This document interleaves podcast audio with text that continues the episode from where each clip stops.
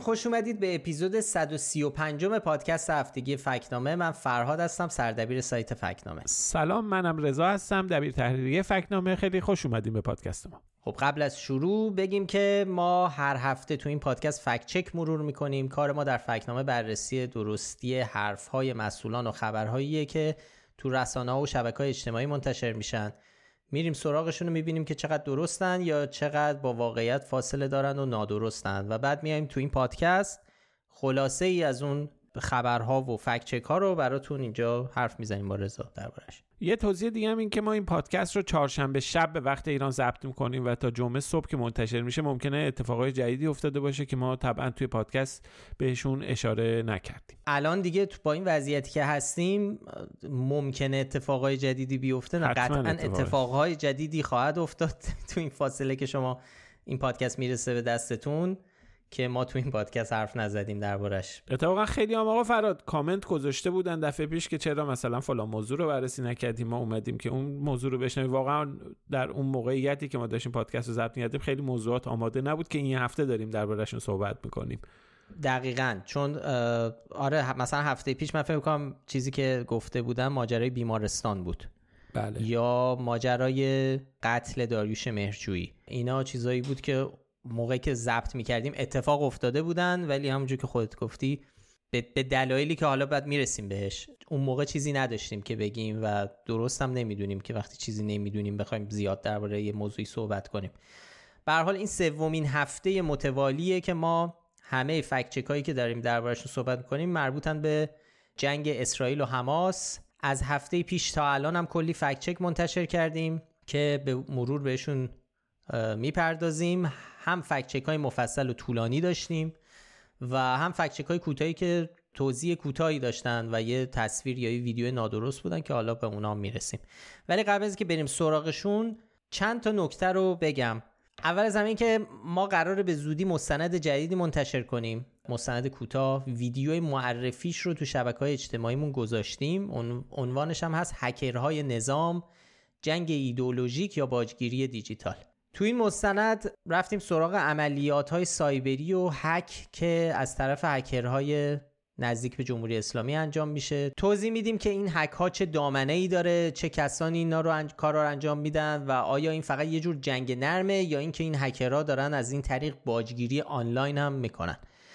یه نکته دیگه هم اشاره به فکچکا و سوژه هایی که تو این یکی دو هفته خیلی دربارهشون بحث شده. ما هفته پیش هم به یکیشون اشاره کردیم مسئله انفجار در بیمارستان الاهلی یا همون المعمدانی در شهر غزه که خیلی خبر پر سر و صدایی بود در همه جای دنیا. و هنوزم هست. هنوزم هست. یا مثلا خبر دیگه ای که مربوط به این شایعه که خب قدیمی تر از ماجرای بیمارستانه. این شایعه که نیروهای حماس در روز 7 اکتبر که به یک کیبوتس حمله کردن سر چل تا نوزاد رو بریدن. این هم احتمالا کسایی که تو شبکه اجتماعی هستن. همون روزای اول یادشونه که چقدر سر صدا کرد. سراغ اونم میریم دربارش حرف می‌زنیم. به حال ما سب کردیم که اطلاعات و داده ها درباره این سوژه ها کاملتر بشن تا بتونیم سر فرصت یه فکت چک جامع دربارهشون منتشر کنیم. که درباره هر دو موضوع هم تو این قسمت صحبت می‌کنیم. چون بعضی از سوژه ها و بعضی از موضوع ها کار زیادی از ما فکت چکری که این ور دنیا نشستیم بر نمیاد برای بررسیشون. مثل ماجرای سربریدن نوزادان تنها کاری که ما می‌تونیم بکنیم ما که اونجا نیستیم نمی‌تونیم مصاحبه کنیم نمی‌تونیم بریم تحقیق میدانی کنیم تنها کاری که می‌تونیم بکنیم اینه که نگاه کنیم ببینیم کی چی میگه چه سندهایی ارائه میشه. بعد ما اون سندها رو ببین بررسی کنیم ببینیم خب این شواهد آیا قابل استناد هستن یا نه. چقدر وزن دارن؟ بعضی وقتا وزن کشی بکنیم. آره. چقدر وزنش وزن این طرف نسبت به اون ور سنگین تره یا تفاوت داره. اون موقع می‌تونیم به یه جنبندی تقریبا شاید کامل. همیشه هم خب خیلی وقتا تو این دوتا موضوع هم حالا می‌بینید که جواب قطعی در نهایت زیاد میسر نیست که بخوایم بریم سراغش و, و پروندهش رو بخوایم ببندیم. ولی تا حد زیادی میشه فهمید که به چه روایتی میشه بیشتر اعتماد کرد. توجه به این نکته هم مهمه که گاهی اوقات به خصوص تو موارد پرتنشی مثل این دو, دو سه هفته یه خبر یا یه شایعه نادرست تو همون ساعتهای اول تاثیر خودش رو می‌ذاره و خب فرق هم نمی‌کنه. حالا شایعی باشه علیه هر کدوم از دو طرف. و خب باید توجه کنیم که این دیگه وظیفه رسانه ها و چهره های شناخته شده شبکه های اجتماعی و سیاست مداراست که تو اون ساعت های اول خبر رو با احتیاط منتشر بکنن. خیلی وقتا مثل این موارد ذات این رویدادهای جوریه که برای فکچک کردنشون نیاز به بررسی های طولانی مدت هست. و خب اغلب سایت های فکت چکینگ معتبر دنیا هم که این سوژه ها رو پوشش دادن فکت چکشون رو حداقل با چند روز تاخیر بعد از اعلام این خبر را منتشر کردن. خب این موضوعیه که در مورد ما وجود داره. حتی درباره سوژه های خود ایران هم هست. یکی از شنونده ها کامنت گذاشته بود که مثلا چرا درباره تعجب کردم که چرا درباره داریوش مرجویی و همسرش و کشته شدنشون سکوت کردید. خب واقعا ما خب به شواهدی پرونده که دسترسی نداشتیم. فکر می‌کنم اون موقعی که ما داشتیم پادکست رو ضبط می‌کردیم حتی خود اون مسئول کاراگاه پرونده هم موقع نمی‌تونست اظهار نظر بکنه و چیزی رو بگه. واقعا ما نه دسترسی داشتیم به شواهدی نه انقدر به حال اطلاعاتی که وجود داشت داده ها اطلاعات شواهد و قرائن در حدی بود که بتونیم بیایم اینا رو وزن کشی بکنیم که بیایم مثلا یه احتمالی رو مطرح کنیم بگیم یه احتمال چقدر معتبره یا بتونیم مجموعه فکت ها رو در قالب فکت چیز ارائه کنیم خیلی اطلاعات کم و محدود بود. خیلی وقتا هم سوژه خب از جنس یه معمای خیلی مهم و پیچیده است که ما ابزارشو نداریم. خیلی وقتا تواناییشو نداریم که مثلا بتونیم ظرف مدت کوتاهی یا حتی ظرف مدت خیلی طولانی بخوایم یه مسئله رو حل بکنیم. به هر حال توانایی ما هم محدوده. ترجیح میدیم که صبر بکنیم. فکر می‌کنم منطقی تره به مرور که پژوهش ها انجام بشه نهادهای تخصصی آدمای متخصص بیار بررسی کنیم. ما مشاهده بکنیم بتونیم اون نتایجی که اومده اونا رو به عنوان فکت در نظر بگیریم وزکشی کنیم و بر اساس اون یه اظهار نظری بکنیم و یه فکت چکی رو ارائه بکنم. فکر می‌کنم این مطمئن ترین و ممکن ترین راهیه که یه پلتفرم فکت چکینگ مثل ما می‌تونه انجام بده و ما هم داریم سعیمون رو می‌کنیم در سریع ترین زمان ممکن در اسرع وقت همه این کارها رو انجام بدیم. و در بعضی مواقع هم این کاری که ما می‌تونیم بکنیم اینه که بریم ببینیم که نقاط پر ابهام یا ابهام آمیز یک پرونده یا یک ماجرا چیه. کما که داشتیم زمان اعتراضات. وقتی یه سری پرونده هایی رو باشون مواجه می شدیم مثل ماجرای اتهام بمبگذاری در شیراز یا چیزای مشابه اون ما می‌تونیم ببینیم که خب روایت هایی که داره ارائه میشه آیا تناقض داره یا نه؟ یعنی ما در این حد می‌تونیم کار کنیم روی سری چیزها. ولی اینکه بخوایم معما حل کنیم و برسیم و مثلا اینجا بفهمیم که حالا پشت قتل داریوش مرجویی و همسرش کی بودن چه کسایی بودن خب این دیگه یک بحثیه که دیگه یه ذره فراتر از کار ماست. یه اتفاق دیگه هم این هفته افتاد و اونم کامنت هایی بود که مثلا تو اینستاگرام و توییتر برامون میذاشتن که شما چرا انقدر فکت چک هایی رو منتشر می‌کنید که به نفع اسرائیله. به طور خاص مثلا یه عکس جعلی بود که حالا جلوتر بهش می‌پردازیم. عکسی بود از چادرای اسرائیلی. که ادعا می‌کرد مردم اسرائیل آواره شدن به خاطر این درگیری ها و حالا تو چادر زندگی می‌کنن خیلی هاشون که واقعی نبود اون عکس و با هوش مصنوعی ساخته شده بود و چند نفر در واکنش گفتن که شما فوری چرا میایین اینا رو فکت چک می‌کنین ولی از اون ور چیزی فکت چک نمی‌کنید. توضیح کوتاهش اینه که ما داریم سعی می‌کنیم از هر دو طرف فکت چک کنیم. هر دو طرف رو بررسی می‌کنیم و داریم رصد می‌کنیم. مثلا این هفته شایعه سربریدن چل نوزا به دست حماس رو هم منتشر کردیم. هفته پیشم تو همین پادکست درباره استفاده اسرائیل از های فسفر سفید صحبت کردیم. پس ما فکت چک از اون ور هم داریم و اساسا اصلا محدودیتی نداریم که ما کدوم طرف رو فکت چک کنیم یا چه خبری رو بخوایم پوشش بدیم. ولی مسئله ای که وجود داره اینه که حجم خبرهایی که به زبان فارسی یا تو رسانه های داخل ایران منتشر میشن و و طبعا خب ما تمرکزمون بیشتر رو این بخش از خبر بیشتر از, از اون تر از اون کمپ داره میاد کمپ مقابل اسرائیل داره میاد. یه جورایی میشه گفت حالا ضد اسرائیل. رسانه های ایران هم که گفتم مسئولان ایرانی چهرهایی که جنجالی هستن تو ایران بیشتر خب منتقد اسرائیلن و خب در بین چیزایی که میگن خبرهای نادرست بیشتری طبعا وجود داره مثلا مثلا صدا سیما روزنامه و سایت های خبری و چهرهای سیاسی تاثیرگذار مثل رهبر جمهوری اسلامی وقتی یه چیزی رو میگن خب این باستاب بیشتری داره. ما اینا رو هم معمولا تو اولویت می‌ذاریم برای همین یه ذره وزن فکچک هایی که از این طرف میاد یعنی از طرف طرفداران فلسطین و حماس. بیشتر از اونور میشه که خبرها محتوایی که هواداران اسرائیل دارن تولید می‌کنن. ولی به هر حال با این وجود ما حواسمون هست که همه منابع رو چک کنیم و سراغ همه ادعای نادرست بریم و برامون ارزش خبری اولویت مهمیه. شما هم ولی همیشه هم از همه خواستیم دیگه. شما اگر سوژه ای دیدید که داره پخش میشه فارغ از اینکه کدوم طرفیه. اگر دیدید فکر کردید که ممکنه نادرست باشه خواستید چک بشه هر جور که ترجیحاً برامون تو تلگرام بفرستید. ما تو تلگراممون یک حساب ادمین داریم که اگر برید تو کانال تلگراممون تو بخش توضیحات و مشخصات چیز هست. می‌تونید از اونجا به راحتی برامون بفرستید.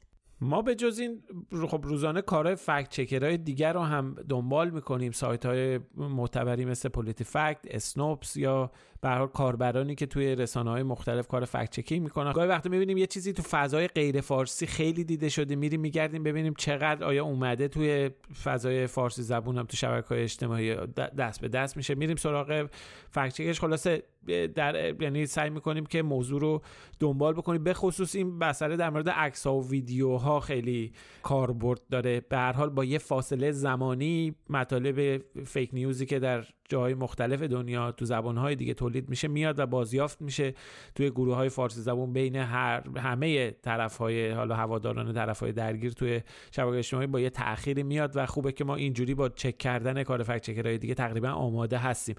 به حال اینا بخشی از کارهایی که ما داریم انجام میدیم به طور روزانه داریم انجام میدیم و لازم بود که باهاتون در میون بذاریم. چون از کامنت هایی که حالا توی شبکه های اجتماعی و حتی توی کست باکس هم بود معلوم بود که حالا به هر حال ابهام هایی ممکنه برای بعضی از مخاطبای ما وجود داشته باشه. تلاش کردیم که در این مورد یه توضیحی اول پادکست بدیم و بریم سراغ fact check ا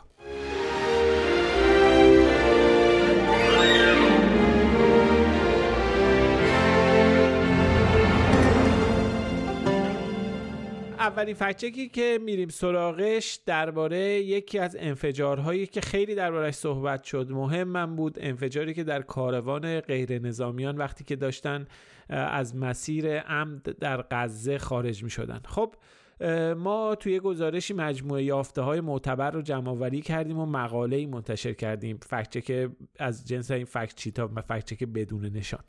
خب ماجرا مربوط میشه به روز جمعه 21 مهر 1402 دقیقا 6 روز بعد از حمله حماس به اسرائیل که نیروی دفاعی اسرائیل با تماس تلفنی با تلفن گویای اپراتور و همینطور پخش اطلاعیه و اعلامیه از آسمون اعلام کرده بود که برای خروج غیر نظامیان از ناحیه شمالی غزه به سمت جنوب دو تا مسیر امن وجود داره. یعنی مسیر امن رو مشخص و تعیین کرده بود. سخنگوی نیروی دفاع اسرائیل هم گفته بود و از ساکنان غزه خواسته بود که سریعا شهر رو ترک کنن و تا زمانی که اعلام نشده برنگردن.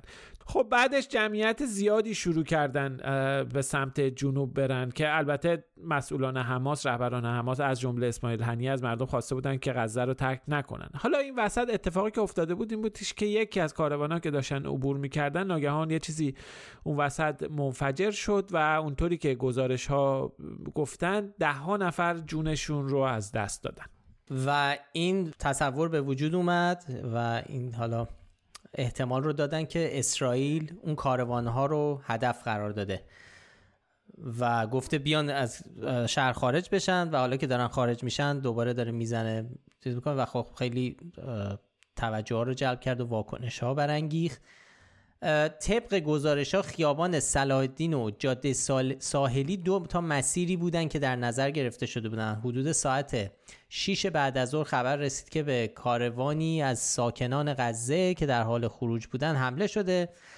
و به گفته یک مقام فلسطینی 70 نفر کشته شدن که 14 نفرشون کودک بودن. بلا فاصله ویدیوهایی هم از ابعاد مختلف این حادثه و این انفجار منتشر شد. اولین نکته اینه که ویدیوها درستن. ما روی سایت هم گذاشتیم. یعنی قطعا این انفجار رخ داده. در خیابان صلاح الدین بوده و CNN، واشنگتن پست، سی وریفای که اون حالا بخش فکت چکینگ بی بی سیه خیلی رسانه‌های دیگه اینو راستی آزمایی کردن و تاییدش کردن. نشون میده که کاروانی از خودروها حوالی ساعت 6 بعد از ظهر از خیابان صلاحالدین به سمت جنوب در حرکت بودند که به خاطر این انفجار متوقف میشن دهها کشته و زخمی روی زمین افتاده. بی بی سی وریفای تونسته دوازده جسد رو در ویدیوها بشماره. تو عکس ها و فیلم هایی که منتشر شده تو بعضیاشون یه تریلی داریم می‌بینیم که پشتش کلی آدم نشستن که دارن فرار می‌کنن از شهر. و تو ویدیوهای بعد از انفجار هم تریلی داریم می‌بینیم که به خاطر انفجار متوقف شده کشته و زخمی دور برشن. ولی خب یه سری فکر می‌کردن اینا همون تریلیه و همون آدمان. این این نکته باید یعنی بخش بیراستی آزمایی بی بی سی رو روشن کرد که این دوتا دوتا تریلی مختلفن و ارتباطی با هم دیگه ندارن. حالا مسئله چیه؟ اسرائیل میگه این کار حماسه. میگه عملیات پرچم دروغینه. یعنی حماس مخصوصا غیر نظامی ها رو هدف قرار داده که بندازه تقصیر اسرائیل و حمایت برای خودش بگیره یا اسرائیل رو تحت فشار قرار بده. بعد به مرور ما به انفجارهای دیگه هم می‌رسیم از جمله انفجاری که روی پل وادی غزه رخ داد. یعنی ما کلا سه تا انفجار داشتیم. خیابان صلاحالدین خیابان شیخ احمد یاسین و پل وادی غزه. که البته خب پل وادی غزه هم روی در واقع بخشی از خیابان صلاحالدینه ولی خب یه انفجار جدا اونجا داریم. ما درباره اون انفجار هم نوشتیم. مکانش معلومه ولی به نظر می‌رسه که اصلا خیلی مسئله شلیک و اینا نیست. بیشتر شبیه به یک حادثه است. انگار که مثلا یک کپسول گاز ترکیده باشه. چرا؟ چون صدای سوت موشک نداریم تو فیلم ها. در واقع بمبی که بخواد فرود بیاد قطعا قبلش صدا داره. ولی خب یه بحثی هم هست ممکنه یه پرتابه ای هم بوده باشه یعنی چیزی که شلیک شده باشه به اون سمت. جز این انفجارا ما چند تا موضوع دیگه هم داریم که یه ذره این احتمال حمله هوایی رو کم می‌کنه. یکی ما یه فیلم داریم از یکی از این انفجارها که این انفجار خب خیلی مشتعله و معمولا نمیگم همیشه اینا میگم همه اینا رو ما قطعی نمیگیم. ولی معمولا اگر حمله هوایی بود اینجوری آتیش نمی‌گرفت. البته خب ممکنه این بحث این باشه که خب یکی از سوخت ماشیناست. ولی از اون طرفم آثار سقوط یک بمب رو ما نمی‌بینیم توی عکس های بعد از عکس ها و تصاویر بعد از واقعه. اینا اینا چیزاییه که خب باید احتمال این قضیه رو یه ذره کمتر می‌کنه ولی بازم تمام اینا می‌تونه توجیه داشته باشه. یعنی سختی ماجرا همینه. این که سناریوهای دیگه ای محتمل هست که ما بتونیم بگیم که خب این, این از طرف اسرائیل بوده. ممکنه پهپاد بوده باشه ممکنه هزار تا چیز دیگه باشه. ولی شواهد اونقدر قوی نیست که ما بتونیم به طور قطعی بگیم که این یه حمله هوایی بوده و آمدانه از سمت اسرائیل. یا یک انفجار داخلی از طرف حماس یا یه اتفاقی حادثه. یا یک آره یا اینکه یک انفجاری باشه که حماس بخواد آمدانه این کار کرده باشه. برای اون هم سندی وجود نداره. سند قطعی اینا چیزایی که دو طرف علیه همدیگه دارن میگن. برای یه احتمال دیگه هم روی کاغذ حادثه است که خیلی بعید و دور از ذهنه چون سه تا حادثه در سه جای مختلف همزمان یه ذره بعید و دور از ذهنه. به هر حال این اولین فکت چکی بود که فکر کنم کسایی که دنبال جواب قطعی هستن از ما توقع دارن برای فکت چک ها جواب قطعی داشته باشیم بخوایم تعیین تکلیف قطعی بکنیم. ناامید شدن از این فکت چکی که داشتیم. حالا بقیه چکامون رو بشنوم احتمالاً ناامیدتر هم میشن. بریم سراغ بعدی که اونم به نتیجه قطعی نرسید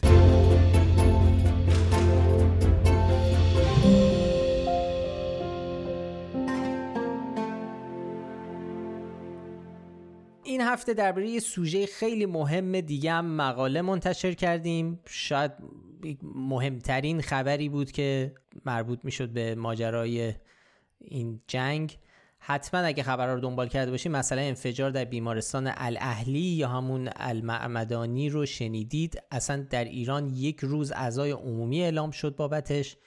خیلی باستاب داشت و راستش هنوز هم دارن دربارش می نویسن صحبت می‌کنن روزنامه نگارا و واقعا نمی‌دونیم این روزی که شما دارید این پادکست رو میشنوید چرا یافته های دیگه ای به دست اومده. ما هفته پیش هم بهش اشاره کردیم ولی گفتیم که هنوز اطلاعات کافی نداریم و موضوع خیلی حساس تر از اینه که همینجوری بخوایم با عجله بریم سراغش و بر اساسش فکت چک منتشر کنیم. بعضی هم اعتراض کردن بهمون. مثلا حسین کامنت داده بود که چرا ازش عبور کردید؟ مهدی درخواست فکت چک داده بود. خیلی های دیگه تو تلگرام دست حداقل 7 نفر بیشتر شاید بالای ده نفر بود تو اون روزهای بعد از اون درخواست می‌کردن که ما بریم سراغ این ماجرا. از بس که مهم بود و اظهارات ضد و نقیز از دو طرف داشت پخش می‌شد. ما تا الان دو تا فکچک درباره این موضوع منتشر کردیم که اولی فکچک خیلی سرراسته که من سریع میگم دومی که سخته و پیچیده است آقا فراد توضیح خواهد داد. صدا و سیما همون شب 25 مهر که خبرهای این انفجار اومده بود زیرنویس کرده بود که من نقل قول عینا می‌خونم. رژیم صهیونیستی پیش از این جنایت به مردم اعلام کرده بود برای اینکه در امان باشن به این بیمارستان برن در واقع پناه ببرن اونجا. این ادعا عینا در وبسایت مشرق هم تکرار شده بود.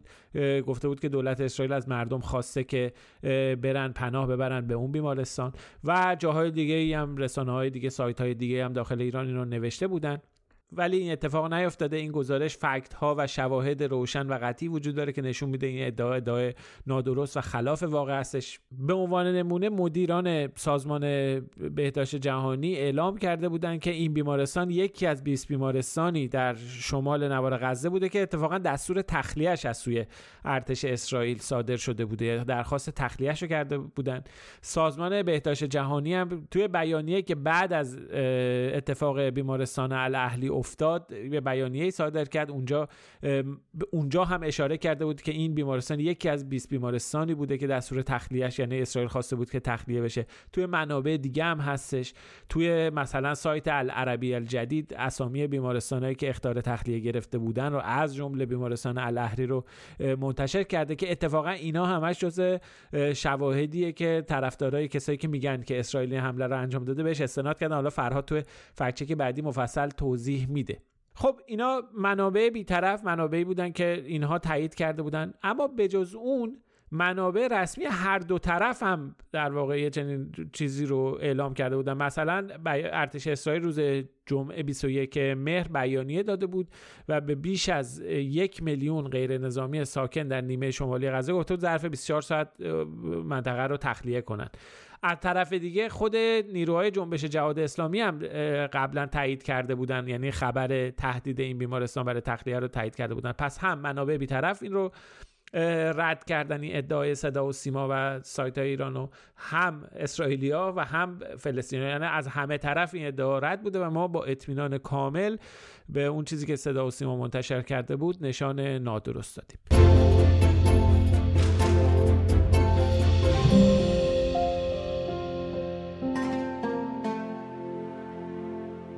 اما سوژه اصلی خود انفجاره. ما یه مطلب به سبک آنچه می‌دانیم همونجور که رزام گفت منتشر کردیم که تا الان چهارشنبه شب به وقت ایران خلاصه ای رو ازش میگیم.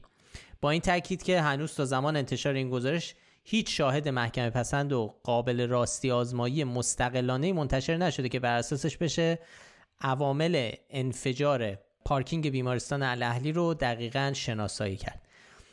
حالا ماجرا اینه که برای کسایی که شاید ندونن جزئیات رو بعد از ظهر روز سهشنبه 25 مهر 1402 بود که خبرهایی منتشر شد که می‌گفت به بیمارستانی در غزه حمله نظامی شده و 500 نفر کشته داشته.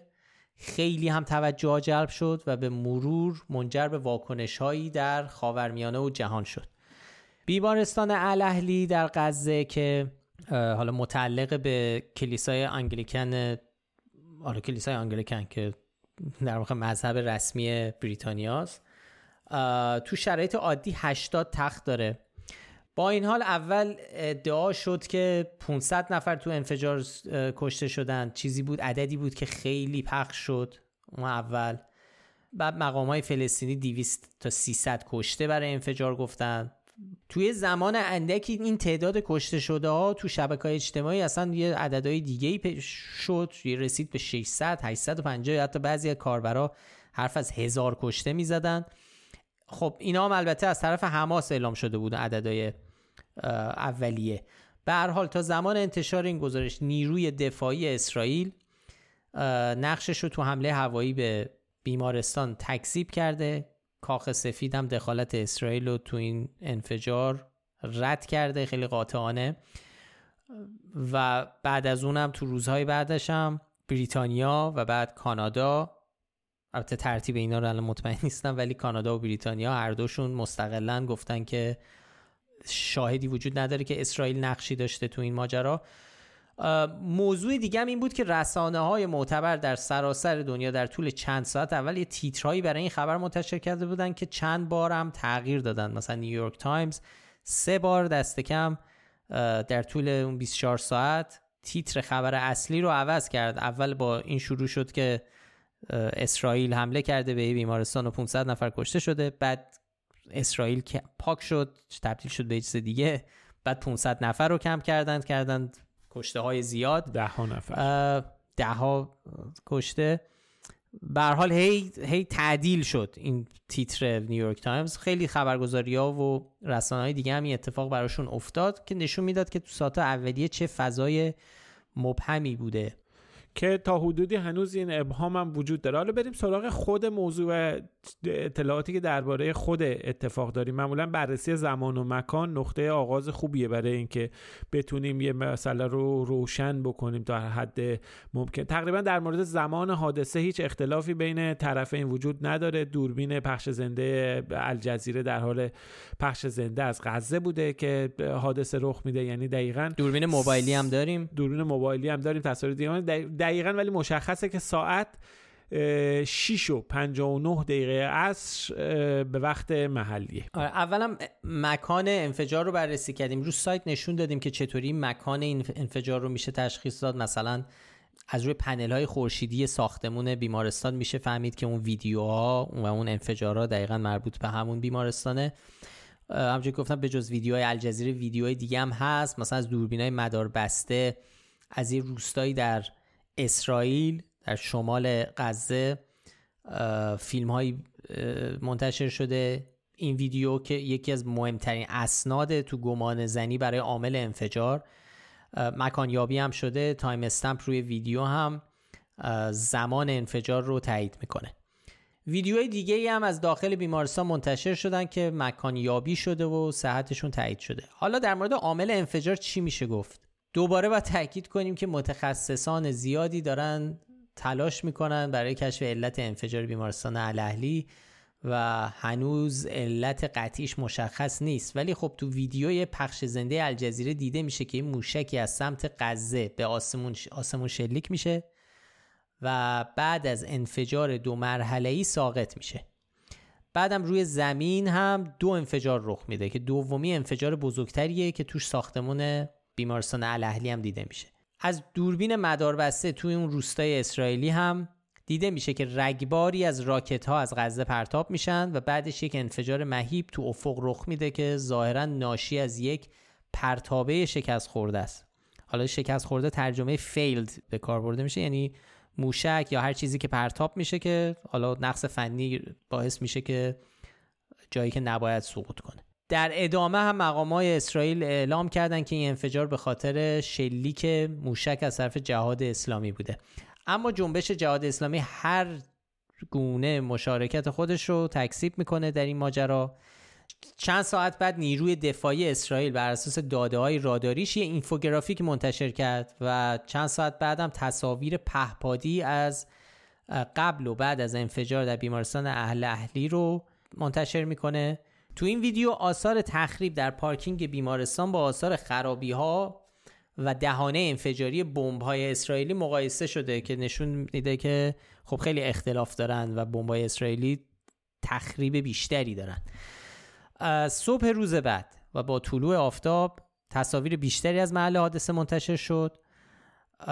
و خب خیلی زود گروه های روزنامه نگاری تحقیقی مثل بلینکت و بخش راستی آزمایی بی بی سی یا مون وریفای این تصاویر رو بررسی کردن. به نظر می‌رسه که خیلی چیزی که دیده میشه به نظر می‌رسه خیلی انفجار بزرگی نبوده. اون انفجار با دهانه های برخوردی بقیه بمبای اسرائیلی خیلی جور نیست. به حال آثاری که وجود داره نشون میده که انفجار بزرگی نبوده تخریب بالا نیست میزانش. هیچ کدوم از ساختمون های بیمارستان تخریب نشدن. حتی شیشه ها همشون شکست نشکستن. و و این یه ذره احتمال این که این از طرف اسرائیل بمباران هوایی شده این زن رو کم می‌کنه. و خب حالا گمان زنه ها چیه در مورد بمب اسرائیلی؟ یکی از اولین گمانه هایی که مطرح شد این ادعا بود که ممکنه یه جنگنده اسرائیلی همزمان یک بمب هدایت شونده رو به سمت محل انفجار شلیک کرده باشه. مهمترین شاهد هم صدایی بود که شبیه سوت تو یکی از اون ویدیوها شنیده شد. یکی از ویدیوهایی که با موبایل گرفته شده. با این حال یک گروهی از متخصصان مؤسسه تحقیقاتی جیو کانفرم که بیشتر در حوزه جنگ اوکراین فعال هستند گفتن که تشخیص با گوش دادن به صدا تو این مسئله نمی‌تونه خیلی کاربرد درستی داشته باشه یعنی قابل اطمینان باشه. میگن که هر بمبی بر اساس شرایط بیرونی مثل آب و هوا، رطوبت، باد، محیط و خیلی چیزای دیگه صدای خودش رو داره. یعنی ممکنه یه صدای سوتی شکلهای مختلفی داشته باشه. چون خب خیلی ها سعی کرده بودن تشخیص بدن که این چه جور چه چیزی ممکنه باعث همچین انفجار بشه. آیا فلان نوع موشک ها و راکت هایی که حماس در اختیار داره؟ حماس و هم, هم پیمانانش. یا اینکه مثلا فلان جور بمب اسرائیلیه. حالا چیزی که جیو کانفرم داره میگه میگه فقط با سوت شما نمی‌تونید این رو با گوش دادن به صدای سوت نمیشه تشخیص داد که این چه جور پرتابه ای بوده. و چه جور بمبی چه جور راکتی بوده. چون بسته به شرایط که عرض کردم اینا می‌تونه تغییر کنه. ضمن اینکه گمان زنی هایی هم در مورد موشک شکست خورده جهاد اسلامی هم وجود داره. چون روز سهشنبه 25 مهر ساعت 8 و 14 دقیقه شب به وقت محلی رسانه های نزدیک به حماس اعلام کردن که عملیاتی علیه حیفا انجام دادن. و در کمتر از 15 دقیقه بعد از اعلام حمله به حیفا یه بیانیه‌ای در محکومیت حمله موشکی به بیمارستان اهل اهلی هم صادر کردند.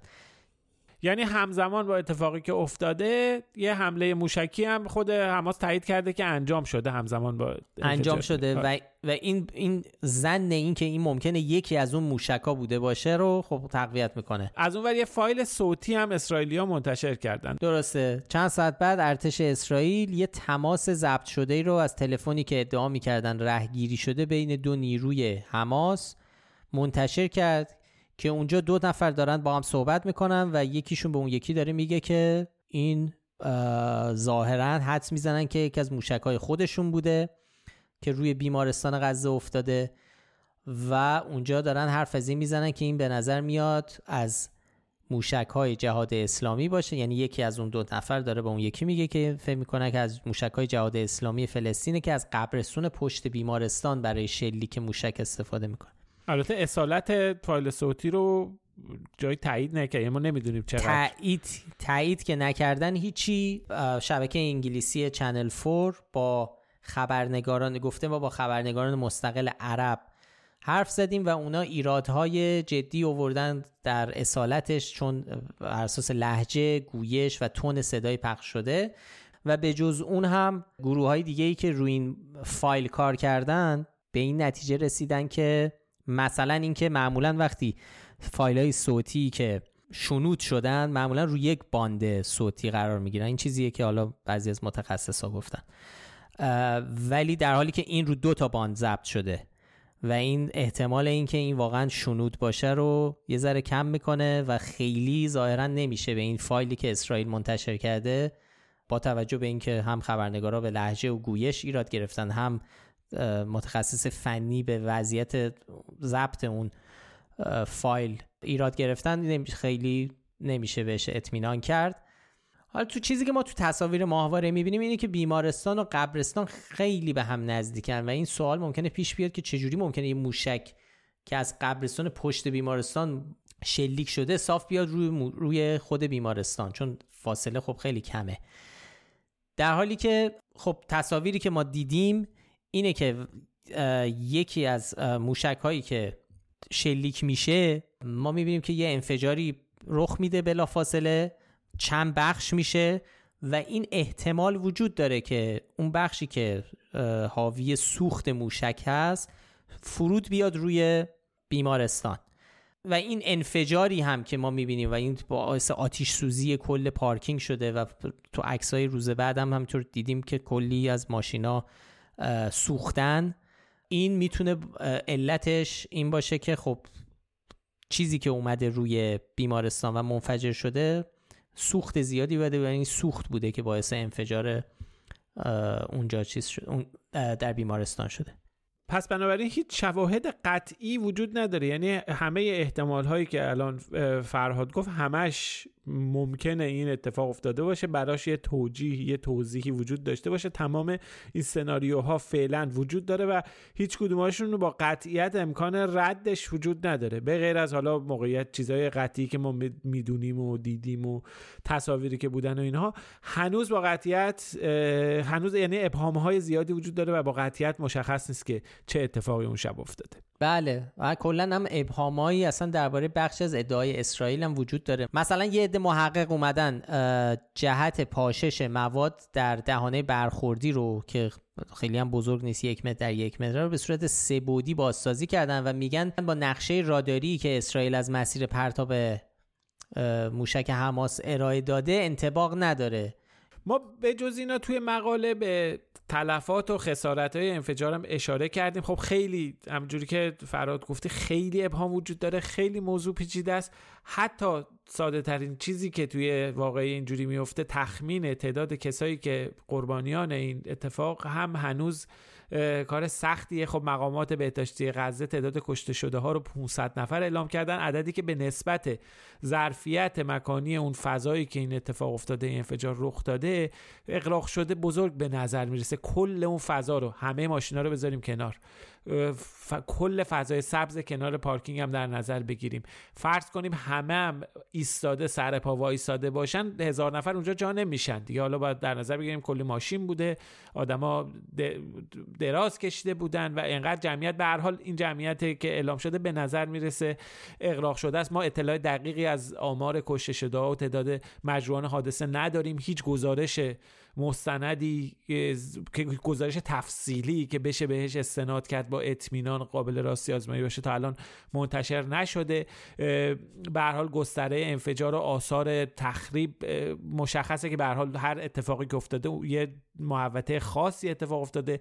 به هر دو تا گزینه وجود داره. اینکه یا جمعیت خیلی خیلی زیاد به شکل خیلی تراکم باور نکردنی اونجا زیاد بالا بوده در زمانی که انفجار تو محوطه پارکینگ رخ داده. یا اینکه نه به حال باید آمار تلفات همون چند ده نفری باشه که منابع اعلام می‌کنن. منابع آمریکایی از 100 تا 300 تا کشته صحبت می‌کنن. مقامات اروپایی صحبتشون از 10 تا 50 تا کشته است. باید توجه کنید به حال اینا ادعاییه که منصوب به مقامات امنیتی و بدون ارائه مدارک تکمیلی گزارش تفصیلی ارائه شده و قابل راستی آزمایی مستقل نیست. فقط این این نکته رو هم با یه بار دیگه باید بگیم یادآوری کنیم. این موضوع که ما داریم تاکید می‌کنیم روی فضای پارکینگ و اینکه چقدر احتمال داره که اونجا گنجایش داشته باشه این به خاطر اینه که تنها کشته هایی که تقریبا می‌تونه اون انفجار داشته باشه و تلفات در فضای بیرونه چون همونجور که عرض کردم نه آسیبی به ساختمون آسیب جدی به ساختمون رسیده و حتی شیشه های پنجره ها نشکسته. یعنی ما با یک انفجار مهیب طرف نیستیم که یک بیمارستان رو تخریب کرده باشه.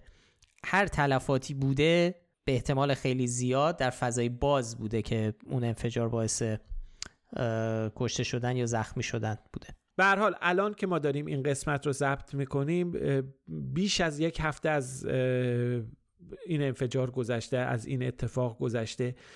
خیلی اگر به حال فکر می‌کنم با ما موافق باشیم موضوع خیلی پیچیده است خیلی ابهام سرش وجود داره و همچنان هم به صورت یعنی داره پیش می یعنی اطلاعات جدید داره میاد. یه سری به حال فرضها پیش فرضها زیر سوال. یه سری فرضهای دیگه جدیدی میاد مطرح میشه.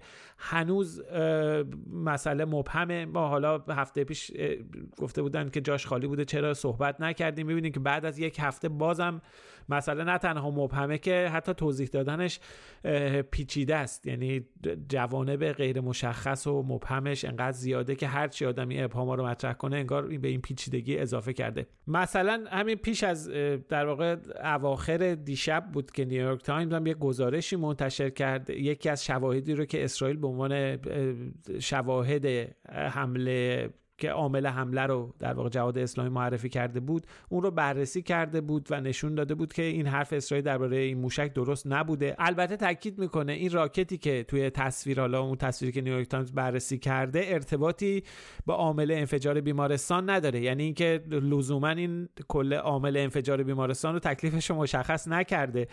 ولی به هر حال ایراد مهمیه به یکی از ادعاهایی که دولت اسرائیل مطرح کرده و بالا روش تاکید کرده بود. یعنی ما نمی‌تونیم به صرف اینکه یک دولت یک چیزی رو اعلام کرده این رو قطعی بدونیم و هنوز هم نیاز به بررسی وجود داره هنوز هم ابهام وجود داره و ما منتظریم ببینیم که به هر حال آیا در روزهای آینده شواهد قطعی به دست خواهد اومد که مشخص بشه عامل این انفجار چی بوده یا نه.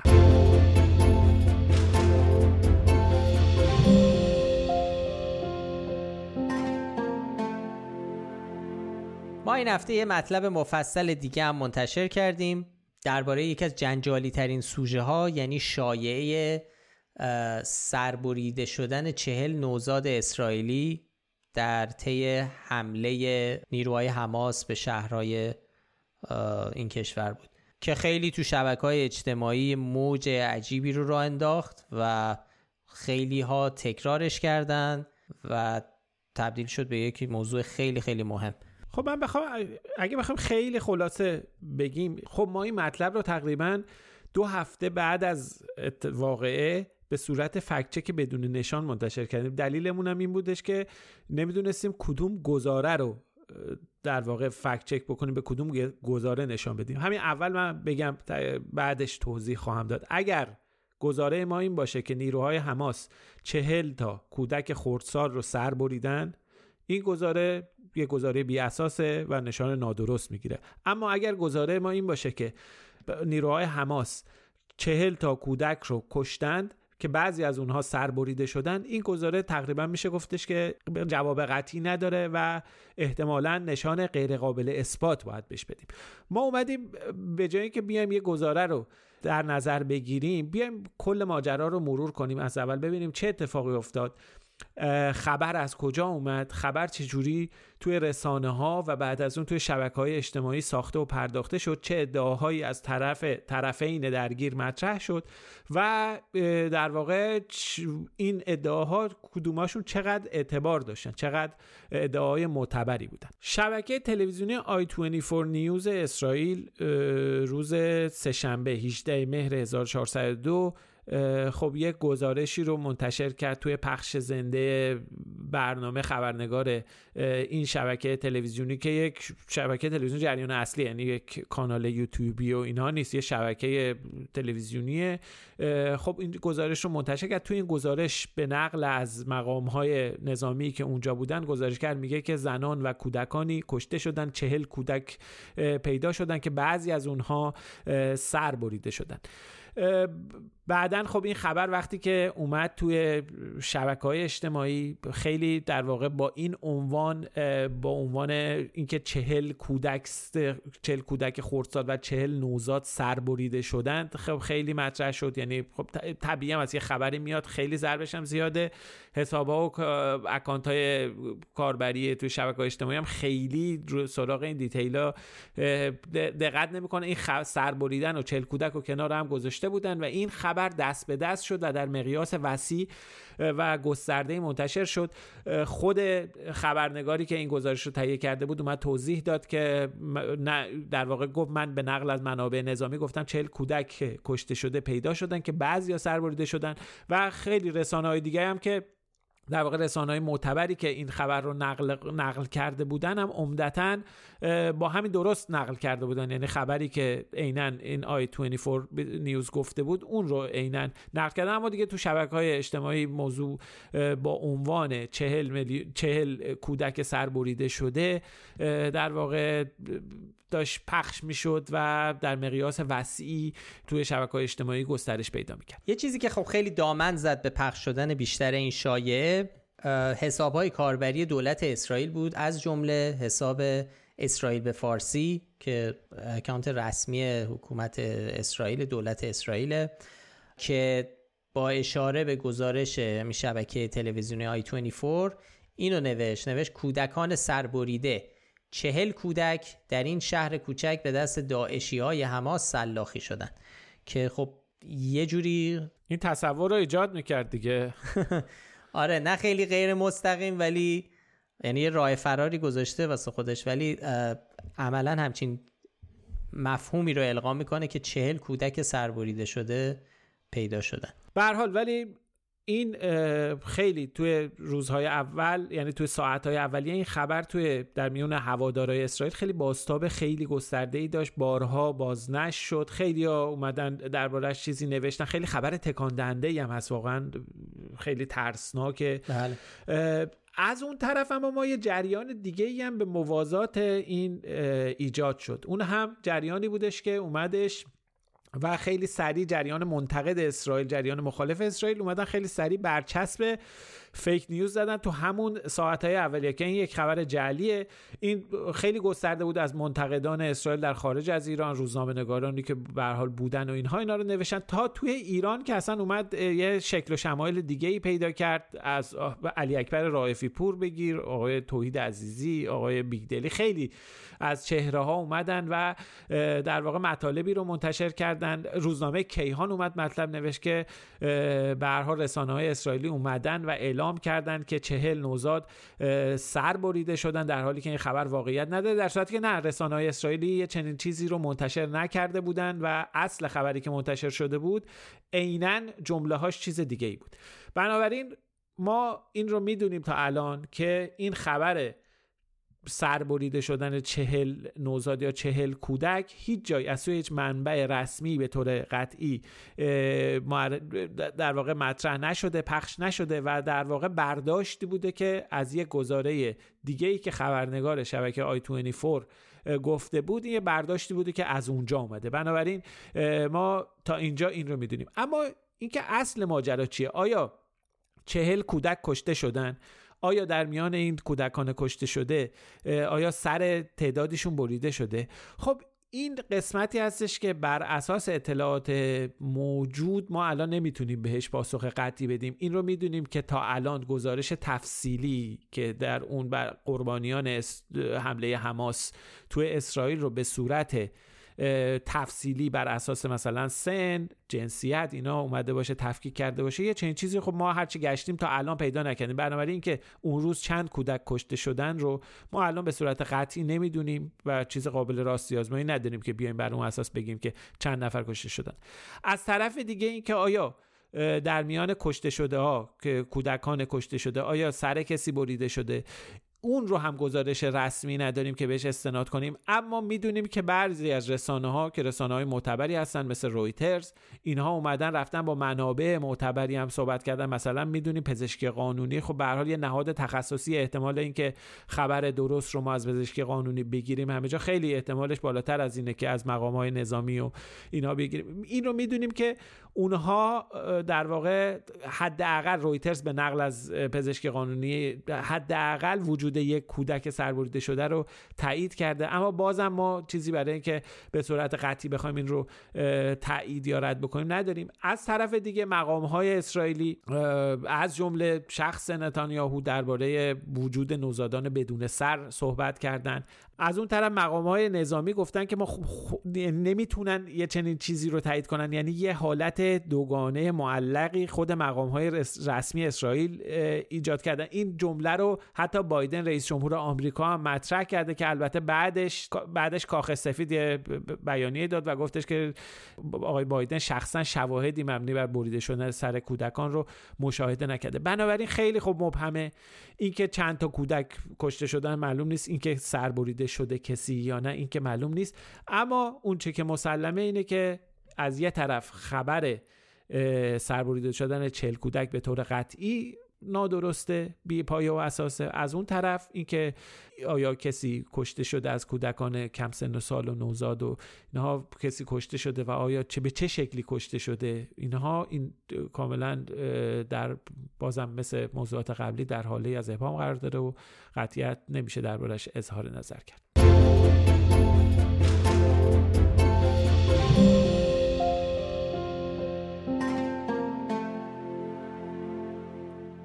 کانال تلگرامی بیسیمچی مدیا یک کلیپی از حمله با پهپاد مجهز به خمپاره انداز به یک خودروی زرهی منتشر کرده بود و نوشته بود که گردانهای القسام لحظه هدف قرار دادن تانک ها و نفربرهای زرهی اسرائیل رو در روز عملیات طوفان الاقصا فیلم برداری کردن این ویدیو مربوط به اونه. خب آقا فراد سریع بگو برام موضوع موضوع این ویدیو چی بوده؟ خب ما تو ویدیو می‌بینیم که دو نیروی نظامی بعد از آماده سازی یه پهپاد هجومی و مسلح کردنش به یه خمپاره رها شونده اینو به سمت یک نفربر حالا ما حد می‌زنیم نفربره حالا میگم می‌رسیم بهش. به هر حال یه خودروی زرهی هدایت می‌کنن. بررسی که کردیم روی آرم و بازوبند و سربند این دو نفری که تو صحنه نشون میده که اینا عضو نیروهای هوایی گردانهای عزالدین القسامند شاخه نظامی حماس و جستجو کردیم ببینیم این پهپاده چیه. ما رو رسون به یکی از پهپادهای تجاری موجود در بازار که حالا قیمتش رو فهمیدیم حدودا 5700 دلاره. تو جنگ اوکراین با روسیه هم نمونههایی از عملکرد نظامی این پهپادها رو دیدیم که با یه خمپاره میرن بالای سر هدف و ول می‌کنن. یک راه کم هزینه ولی دقیقیه که خب میشه ازش توی یه سری از جنگ ها استفاده کرد. هرچند خیلی زمان و مکان این ویدیو مشخص نیست ولی وقتی دقیق تر لحظه به لحظه مراحل رهاسازی خمپاره رو نگاه می‌کنیم این واقعیت رو نشون میده که اصل ادعای بیسیمچی مدیا رو می‌بره زیر سوال. حالا ما میگیم بیسیمچی مدیا بیسیمچی مدیا دقیقا از رو تلگرام گردان های القسام این ویدیو رو برداشتن با همین توضیح. اونا هم همین توضیح رو دادن. و از تصاویر مشخصه که این یک عملیات واقع در یک جنگ واقعی نیست. به دو دلیل. یکی اینکه اولا یه پهپاد دیگه داره از این یکی پهپاد داره فیلم می‌گیره. یعنی قشنگ این یه فیلم سینمایی داریم ویو یک پهپاد دیگر رو داریم نگاه می‌کنیم. نه دوربین همون پهپادی که داره خمپاره رو می‌خواد بنزه و دومی که خمپاره ای که روی خودرویی که میندازه وقتی به خودرو نگاه می‌کنیم کیفیت فیلم هم خیلی خوبه. به وضوح می‌تونیم ببینیم این, این خودرو تک و تنها وسط بیابون افتاده و اصلا به اصطلاح اسقاطی شده. یعنی اصلا قبلا اصلا کار افتاده است و به وضوح داریم با لاشه یک خودروی زرهی طرفیم. و این بیشتر شبیه یک فیلم تبلیغاتی یا حتی تو بهترین حالت تمرینه برای اینجور عملیات. به هر حال خیلی دور از ذهنه که ربطی به عملیات همین طوفان الاقصا اینا داشته باشه. نه اصلا به وضوح این واقعی نیست. یعنی واقعا یک خودرو زرهی کار در حال کار رو اینا هدف قرار ندادن. لاشه نفر بره که دارن روش خمپاره میندازن. نشان نادرست هم دادیم. نادرست بله.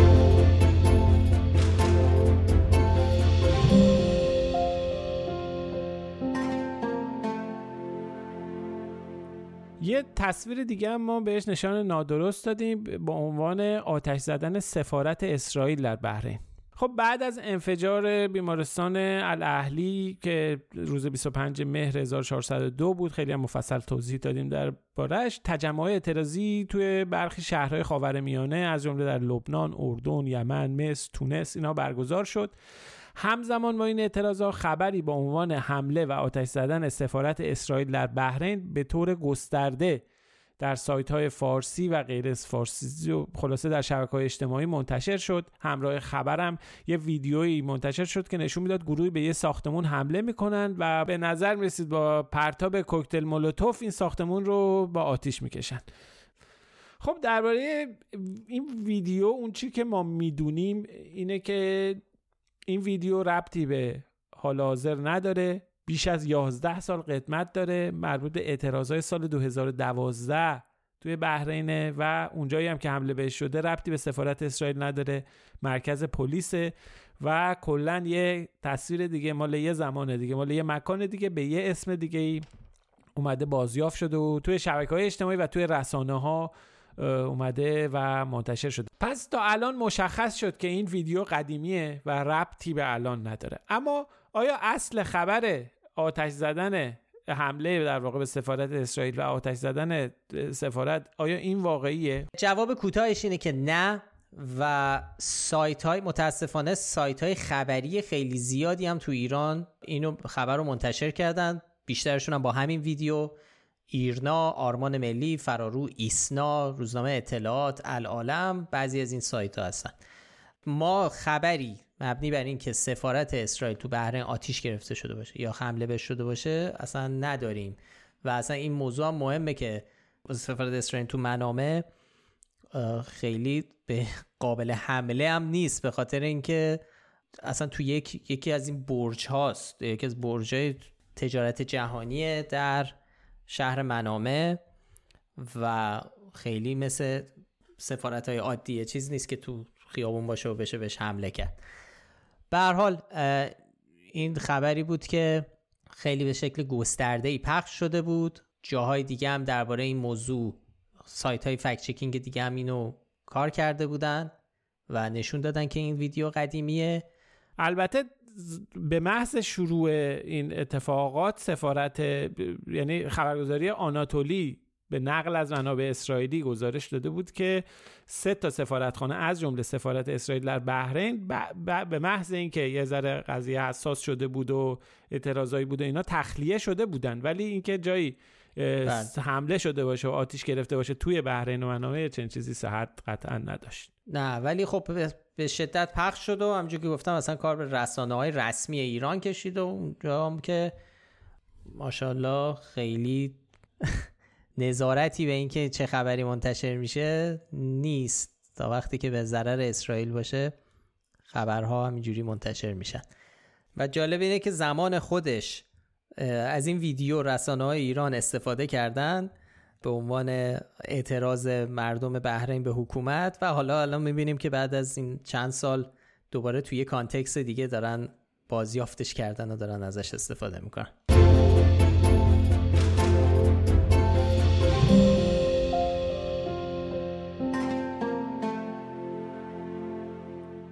یا نفتاری فعال رسانه نزدیک به دولت اسرائیل روز 28 مهر یه تعدادی از تصاویر رو از خالد مشعل و اسماعیل هنیه از رهبران حماس توی توییتر منتشر کرد.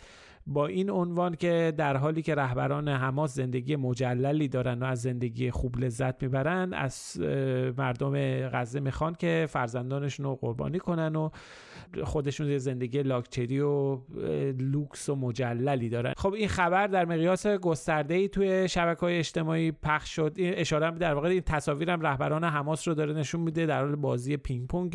یه دو جا خالد مشعل روی این تجهیزات بدنسازی این دوچرخهای بدنسازی داره تمرین می‌کنه. یه تصویری هم که یه سفری بودش که یعنی تعدادی هنیه و یه گروه از رهبران حماس توی هواپیمای کوچیکی که احتمالا جت شخصی بوده حضور داشتن. اصالت این تصاویر بعد از انتشار از طرف بعضی از کاربرا تو شبکه های اجتماعی مورد تردید قرار گرفت و این احتمال مطرح شد که اینها کار هوش مصنوعیه. چرا؟ و دو تا دلیل عمدم براش ذکر شد که یکی به خاطر همین یه شواهدی از به هم ریختگی ظاهری چهره افراد و جزئیات تصویر بود که مثلا یه جایی چشم هنیه سفید شده بود یه جای صورت یکی کشیده شده بود. اینا به هر حال یه شواهدی نشون می‌داد که این عکسای تغییری کردن. و اینکه یه سری هم اومده بودن با این جوینده های هوش مصنوعی اینایی که ابزارهایی که میان تشخیص میدن که آیا یه تصویری از هوش مصنوعی استفاده شده نه با اونا اومده بودن بررسی کرده بودن و گفته بودن به نتیجه رسیده بودن که این تصاویر توسط هوش مصنوعی تهیه شده و به جنبندی رسیده بودن. اما ما که رفتیم موضوع رو بررسی کردیم اولین کاری که انجام دادیم یه جستجوی معکوس که کردیم. متوجه شدیم که این عکس‌ها نمی‌تونن اصلا کار هوش مصنوعی باشن به خاطر اینکه نه سال پیش این عکس‌ها منتشر شدن. هنوز اون موقع هوش مصنوعی نبوده در این حد و اندازه که بیاد و عکس‌ها رو بخواد به صورت چیزی کاملا از اول درست بکنه و اینها. یه تکنولوژی که اون موقعی که نبوده بارها منتشر شدن قبل از اینم توی شبکه های اجتماعی و اینها بودن. یعنی حداقل قدیمی ترین چیزی که ما ازش پیدا کردیم مال سال 2014 بوده که این عکس در دسترس همگان بودن. هیچ وقت هم صحتشون مورد تردید قرار نگرفته بوده. ابهامایی هم که بهش ارجاع داده بودن مثل کشیده شدن تصاویر و اینها هم اونها در واقع دلیلش این بوده که کسی که این عکس ها رو منتشر کرده اومده با این نرم افزارهای افزایش کیفیت عکس اومده از اونها استفاده کرده که کیفیت این تصاویر رو ببره بالا. و این باعث شده که هم اون دستگاه های تشخیص دهنده جوینده های هوش مصنوعی به اشتباه بیفتن. هم بعضیا فکر کنن که سریع نشانه پیدا کردن که نشوز بگن که این تصاویر کلا ساخته پرداخته هوش مصنوعی. یعنی با یه سرچ محدودی به یه جنبندی رسیدن و با قطعیت یه چیزی رو منتشر کردن در صورتی که نتیجه که گرفتن کاملا اشتباه و غلط بودش دیگه. و چیزی که میشه گفت اینجا آیا عکس. چون خود آقای نفتالی هم در گفتگو با فوربز اینو تایید می‌کنه که میگه بله من عکس ها رو از از یک مقاله سال 2014 برداشتم. اینا رو با استفاده از این ابزارها و پلتفرم های ارتقاء کیفیت حالا برای اونا استفاده کردم و این باعث شده که این شکلی بشه عکس ها پس چیزی که اینجا مهمه اینه که آیا عکس هایی که آقای نفتالی منتشر کرده از رهبران حماس با هوش مصنوعی دستکاری شدن. یه جورایی میشه گفت بله کی برای ارتقای کیفیتشون برمیداره اون پلتفرما اون نرم افزار یه سری پیکسل می‌سازه یه سری چیزها رو می‌سازه خودش که نتیجه کار بعضی وقتا خیلی جالب حساب در نمیاد. برای بهتر شدن و شارپ شدنش یه سری جزئیات از بین میره و تغییر می‌کنه. ولی آیا این عکس ها اساسا از اول ساخته هوش مصنوعی و واقعیت ندارن؟ نه این اشتباهه. این عکس هایی که منتشر شده عکس های واقعی هستند که آقای نفتالی برای بهتر کردن کیفیتشون اونا رو با نرم افزارهای هوش مصنوعی یه ذره تغییر داده. اون چه که مسلمه ما اطلاعی درباره وضعیت زندگی رهبران حماس اینکه چقدر پول دارن چقدر تو رفاه هستن کجا در واقع چه امکانات رفاهی در اختیارشون اینا هیچ اطلاعی نداریم گزارش موثقی درباره این منتشر نشده. این تصاویرم عملا یعنی چیز خاصی رو نشون نمیده. زمان و مکانش هم مشخص نیست. به هر حال میگم امکاناتی که مثل پینگ پونگ و تجهیزات بدنسازی خیلی چیز عجیب غریبی هم نیست. خیلی هم لاکچری نیست آره چیزی که ما آره به نسبت آره تو همین تهران و تصاویری که میشه و ماشینایی که هستش و اینا. خیلی دیگه چیز نمیشه. ولی مال الان هم نیست معلوم نیست مال چه داره. الان هم معلوم نیست الان دارن همین الان رهبران حماس دارن چیکار می‌کنن. اینا نه چیزی اطلاعی گزارش چیزی در دست نیست. همین الان که داشتیم همین فکت چک رو توضیح می‌دادیم آقا افشین یه چیزی پیدا کرد که همین این عکسه حتی از 2014 هم قدیمی تره یه وبلاگی رو پیدا کردیم که یه در واقع بلاگ وردپرسه که تاریخش مال سال 2007 و خود این صفحه وردپرس هم سال 2011 هم یه بار آرشیو شده. یعنی حد قدیمی تر از 2014 است. یعنی یه 15 سالی حداقل قدمت داره این عکس اسماعیل هنیه که توی هواپیما نشسته. و حالا به هر حال اینو بازم بیشتر میگردیم. اصل عکس رو که پیدا کردیم قصهش هم اگه پیدا کردیم که ماجراش چی بوده توی در واقع مطلب رو update می‌ذاریم و توضیح میدیم که اصل این عکس خیلی هم عکس کیفیتش هم خوبه و قطع و یقین دیگه هوش مصنوعی و غیر مصنوعی هم نه یعنی فتوشاپ هم نیست کاملا. چیزای چون فتوشاپ بوده سال 2007 و اینا ولی ولی دیگه نه اینقدر. آره. قشنگ دیگه میشه گفتش که این عکس واقعی حالا اینکه کجا بوده کدوم سفر بوده اگه اطلاعاتی پیدا کردیم بیشتر توی سایت اضافه می‌کنیم با ذکر توضیح و هفته دیگه براتون میگیم که قصهش چی بوده.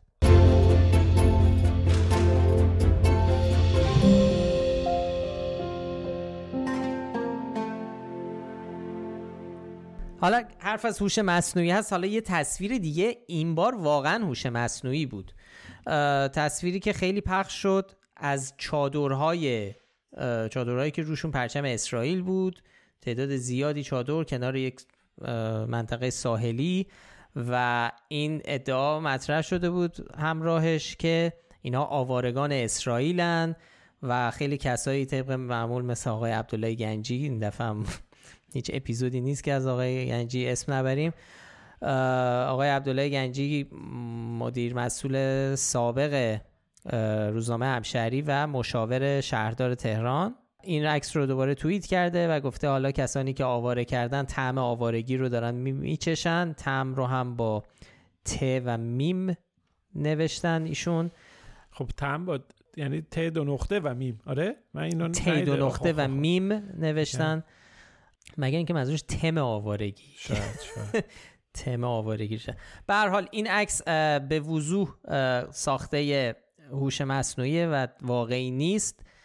چند دلیل هم هست. یکی اینکه خب اصلا پرچمی رو که ما داریم پرچم اسرائیلش دو تا ستاره داوود داره به جای یه دونه. و آدم هایی که در تصویر هستن لباس های زمستونی پوشیدن در حالی که خب الان هوا اونجا به هیچ وجه سرد نیست. ما این رو می‌دونیم. به جز اینا یعنی اصلا لازم نیست از اون نرم افزارهای تشخیص عکس و هوش مصنوعی استفاده کنیم به وضوح می‌تونیم ببینیم این جزئیات رو در تصویر.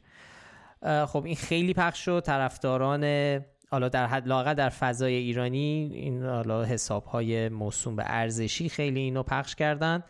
ممکنه شما هم خودتون دیده باشید. به هر حال این عکس عکس ساختگی بود. اینکه چه کس آیا اسرائیلیا اساسا در چادر دارن الان زندگی می‌کنن یا نه اینو ما یه ذره تحقیق کردیم. هیچ گزارشی وجود نداره که الان اسرائیلیا مجبور شده باشن به خاطر این جنگ در چادرها اسکان داده بشن. و فکچک آخر هم چیزی بود که ما دیروز یعنی سهشنبه بهش برخوردیم. آقای عبدالرضا داوری مشاور پیشین محمود احمدی نژاد که خب خیلی هم فعال این روزا در فضای رسانه ایران یه ویدیویی رو منتشر کرده از که ظاهرا صحبت‌های بنیامین نتانیاهو در کنار هیلری کلینتون زمانی که وزیر امور خارجه بود. تو این ویدیو آقای نتانیاهو داره میگه که ما سعی می‌کنیم که تمام تلاشمون رو می‌کنیم که تلفات غیر نظامی به حد اکثر میزانش برسه. ما مساجد و مدارس رو و بیمارستان ها رو هدف قرار میدیم که به این هدف برسیم و در آخر هم تشکر می‌کنه از آمریکا که این موضوع رو درک می‌کنه و خوش آمد میگه به خانوم کلینتون که به بیت المقدس یا اورشلیم رفته. خب این ویدیو رو وقتی اینجوری نگاه می‌کنیم خب قاعدتا الان مخاطبا همه می‌دونن دیگه. وقتی همچین چیزی میشنویم از زبان نتانیاهو که ما می‌خوایم تلفات غیر نظامی ها به حد اکثر خودش برسه خب اینجا باید یه لحظه دست نگه داریم. خیلی همه چی طبیعی نیست. برای همین ما رفتیم یه ذره سرچ کردیم ببینیم خب این ویدیو مربوط به کیه این صحبت ها کجاست. چیزی که پیدا کردیم اصل ویدیو رو پیدا کردیم در یوتیوب موجوده رو سایتمون هم گذاشتیم. مربوط بشه به دیدار وزیر امور خارجه وزیر امور خارجه آمریکا از اسرائیل در نوامبر 2012 و آقای نتانیاهو اونجا داره دقیقا برعکس این چیزی که داریم میگیم رو میگه. اول تشکر می‌کنه از آمریکا بابت حمایت از سیستم گنبد آهنی و تو اون بخشی از حرفاش میگه ما تمام سعی خودمون رو می‌کنیم که میزان تلفات غیر نظامی رو به حداقل برسونیم در حالی که دشمنان تروریست ما برای به حد اکثر رساندن این تلفات دارن تلاش می‌کنن. حالا اصل حالا این فیلم چیه؟ این خب ما اینجا می‌بینیم که با دستکاری و جابجا کردن حرف های آقای نتانیاهو سعی شده که اصلا حرفاش یه چیز دیگه عذاب در بیاد. چیزی که ما متوجه شدیم اینه که این ویدیو در واقع بخشی از یک برنامه تنز تلویزیونی هلندی به اسم لاکی تیوی بوده و در نوامبر همون نوامبر 2012 پخش شده. یه بخشی بوده از یه برنامه تنز تلویزیونی که با همونجور که گفتم با edit حرفای نخست وزیر اسرائیل سعی کرده یه چیز حالا طنزآمیز بسازه. خب این فکر می‌کنم تا بیشتر همه fact check ها رو گفتیم دیگه چیزایی که پخش شده. خیلی ممنون از دوستانی که برامون کامنت گذاشتن. گیلگمش نسیم البرز. رضا برامون نوشته سلام لطفا در صورت امکان پادکستتون رو در یوتیوب میوزیک هم قابل دسترس کنید. ممنون. این خب این رو مسئولش افشینه باید بررسی مداقه بکنه و نتیجه قایی رو به ما بگه که آیا ما اصلا می‌تونیم تو یوتیوب میوزیک پادکستمون رو آپلود کنیم یا نه. من اصلا در جریان سیستم یوتیوب میوزیک نیستم. ولی خب حتما نگاه می‌کنیم. خب اینم از فکت چک های نفته. برای سومین هفته متوالی ما تقریبا همه تقریبا نه تحقیقا دقیقا تمام فکت چک هامون ربط داشت به جنگ حماس و اسرائیل. تا ببینیم که هفته آینده چی پیش میاد و ما چه چیزایی رو فکت چک می‌کنیم. به حال اینم از اپیزود 135 یادتون نره که به زودی مستند جدید ما درباره هکرهای جمهوری اسلامی منتشر میشه. ما مثل همیشه سعی می‌کنیم حالا با چند روز تاخیر نسخه صوتیش رو هم اینجا بذاریم که اگه اینجا براتون راحت تر بود به نسخه صوتیش گوش بدید. خیلی ممنون که پادکست فکنامه رو دنبال می‌کنید. اگر پیشنهادی به ذهنتون رسید یا نظری درباره کار ما داشتید می‌تونید در کست باکس، یوتیوب، تلگرام، اینستاگرام، تردز، توییتر یا اکس جدید برامون کامنت بذارید. خیلی خیلی خوشحال میشیم اگر این پادکست رو به بقیه هم معرفی کنید. برای پیدا کردن ما هم کافی اسم فکنامه رو به فارسی یا انگلیسی در هر جایی که باهاش پادکست گوش می‌کنید جستجو کنید. ما همه قسمت های پادکست رو در کانال تلگرام و در کانال یوتیوب فکنامه هم منتشر می‌کنیم. هر هفته هم لینک مطالبی رو که بهشون تو اون اپیزود اشاره کردیم و در بخش توضیحات پادکست می‌ذاریم که اگر خواستید بیشتر بخونید بتونید دسترسی داشته باشید بهشون. هیلا نیکو کاورهای اپیزودها رو طراحی می‌کنه. موسیقی پادکست رو باربد بیات ساخته و تهیه کننده پادکست هم افشین صدریه. آدرس سایت ما هم هست فکنامه.com وقتتون بخیر و تا هفته دیگه خداحافظ. مراقب خودتون باشید. خدا